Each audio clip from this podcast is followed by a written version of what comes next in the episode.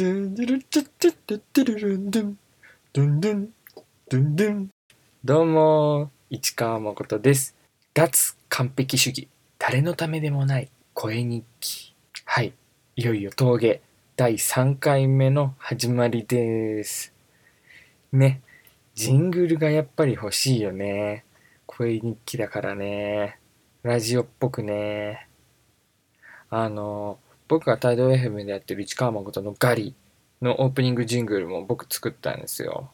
ちょっとなんか機会があれば、ポッドキャスト検索して調べてみてほしいなと思うんですけど、この番組はこの番組用で作りたいな。ちなみにさっきを、さっきのやつは、ザ・フーの、なんだっけ？タイトル忘れちゃった。うん。まあいいや。そう。なんか作りたいな。でもやっぱオリジナル、オリジナルで作りたいと思います。そのうちね、時間があればね、余裕がある時にね、これはふんわりやっていきたいと思います。いやー、今日は疲れたなえー、ただいまの収録時間は9月23日水曜日、夜の10時33分です。仕事帰りに聞いてる方もいますかね僕は今疲れてヘトヘトです。仕事がちょうど終わったところ、うん、終わったというか終わらせたところかな。みんな今リモートで仕事してる方とか仕事の始まりや終わりの境目がなくてうん良くも悪くも慣れない人は疲れ溜まっちゃってる方もいらっしゃるんじゃないですか？あんまり無理しないでね。うん。ちなみに僕のやってる仕事っていうのがねあのちょっと言葉にするとかっこよくてですね。今ねゲーム作ってるんですよ。ゲーム。子供の時とか、将来ゲーム作りたいなって一度は思いませんでした？僕小学生の頃はね、あのスーパーファミコンの世代なんですけど、RPG 大好きでしたね。FF とか、FF だと僕は4、5、6の世代で、あと一番好きなのクロノトリガーだったかな。うん。自由帳に、あの、ダンジョンのマップを書いたりしてね、ここ宝箱とか、ここなんとかってここにコインがあるとか、ね、そんなのを作ったりして、休み時間に友達にやらせるみたいな。自由帳なんだけどね、自由帳のゲームやらせるとよくわかんないけど、付き合ってくれたな、クラスメートの人は。優しかった。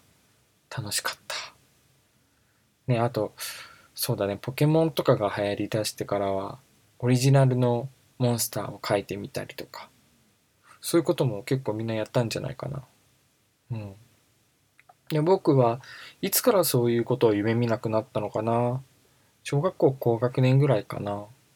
にはなんか自然とそういうものは自分には関係ないものになっていって、中学生の時にはロックに大ハマりしたから、もうゲームテレビゲーム一切やらなくなってこの年まで十何年ゲームをやらないできたんですけどいろんなご縁があっていつの間にかゲームを作るお仕事に携わってるんですよ。であのまあこれは業界の外にの方に向けてのつもりでお話ししますがそういやゲーム作りって何やってるんだろうあって思うじゃないですか。まあ、とりあえず音楽作る人がいるよなとか僕だったら思ったりするんだけど、うん。まあ僕もね、全容がね、あんまり見えてるわけじゃないんだけど、大きく言うと、あの、グラフィック？うん。を作っているチームの人たちがいたり、うん、プログラム？プログラマーさんたちがいたり、あと企画、遊びをね、どんな遊びにするか。ね、そういう遊びの部分を考える人たちがいたり。うん。そんな感じかな。すごくざっくり言うと。で、僕がいるのはグラフィックの中なので、その中に分解して言うと、まずはコンセプトアートって言って、どんな絵を作るか、まあ、どんなキャラクターがいるかとか、どんな世界観なのか、ね、あの未来なのか。太古の昔なのか。中世の時代なのか。宇宙なのか。とかねそういう舞台設定世界観を考えたりキャラクターを考えたりモンスターを考えたり。そういうコンセプトアーティストっていう方がいて。でそれをもとに、まあ、今は CG で作る、まあ、昔もなのかな。で今は 3DCG を作るので 3DCG の人形？キャラクターの人形を実際にポリゴンで組み立てるんですよね。そういうのをモデラーさんっていうんですけど、まあモデラーさんは建物を作ったり、その世界の背景もモデルで組み立てたりするんですけど、映画とかもそうですね。例えばあの、ピクサーの映画とか、あれ全部 CG でできてるじゃないですか。あの感じですね。背景もキャラクターも全部モデラーさんっていう方たちが、えっ、ー、と CG の人形を組み立ててます。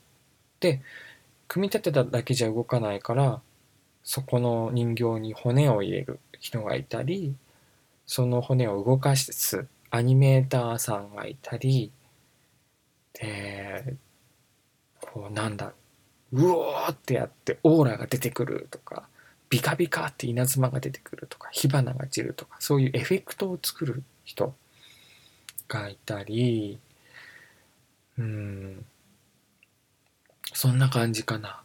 あとは UI、ユーザーインターフェースって言って 2D ですね。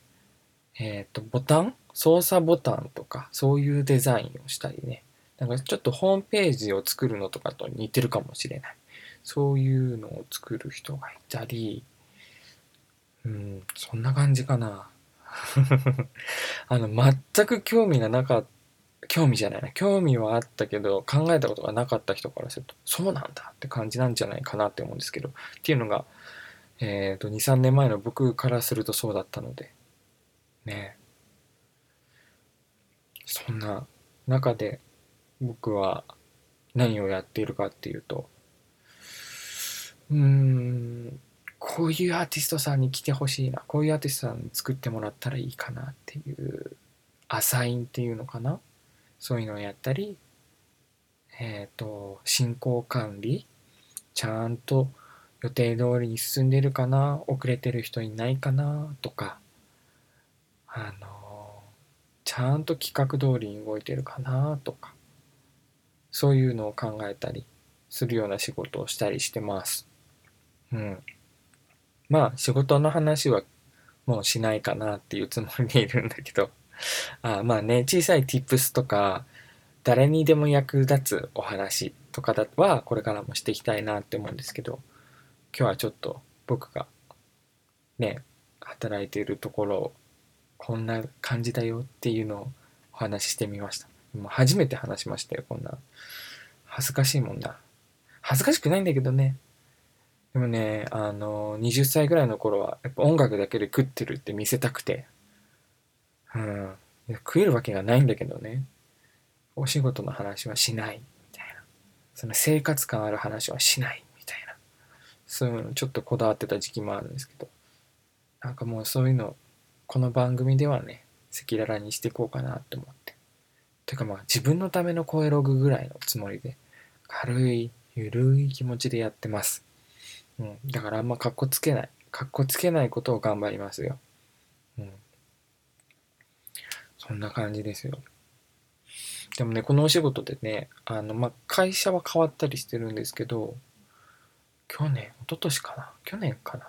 はね、ロサンゼルスに出張とかさせてもらって。すごいですよね。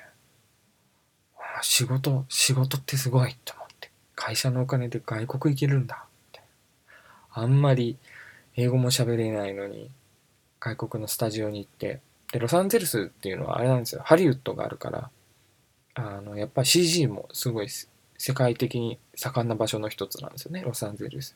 トップクラスのスタジオがいろいろあって。例えば日本のゲーム会社さんとかもあって、ロサンゼルスの空港、ラックス出て一番すぐに車の車窓に目に入ったのがスクエアエニックスのロサンゼルス店支店なんていうのかわかんないですけど、スクエアエニックスの看板だったし。うん。面白いですよね。とこんなところで今9分50秒ということでまた明日お会いしましょう。ありがとうございました。さよならバイバイ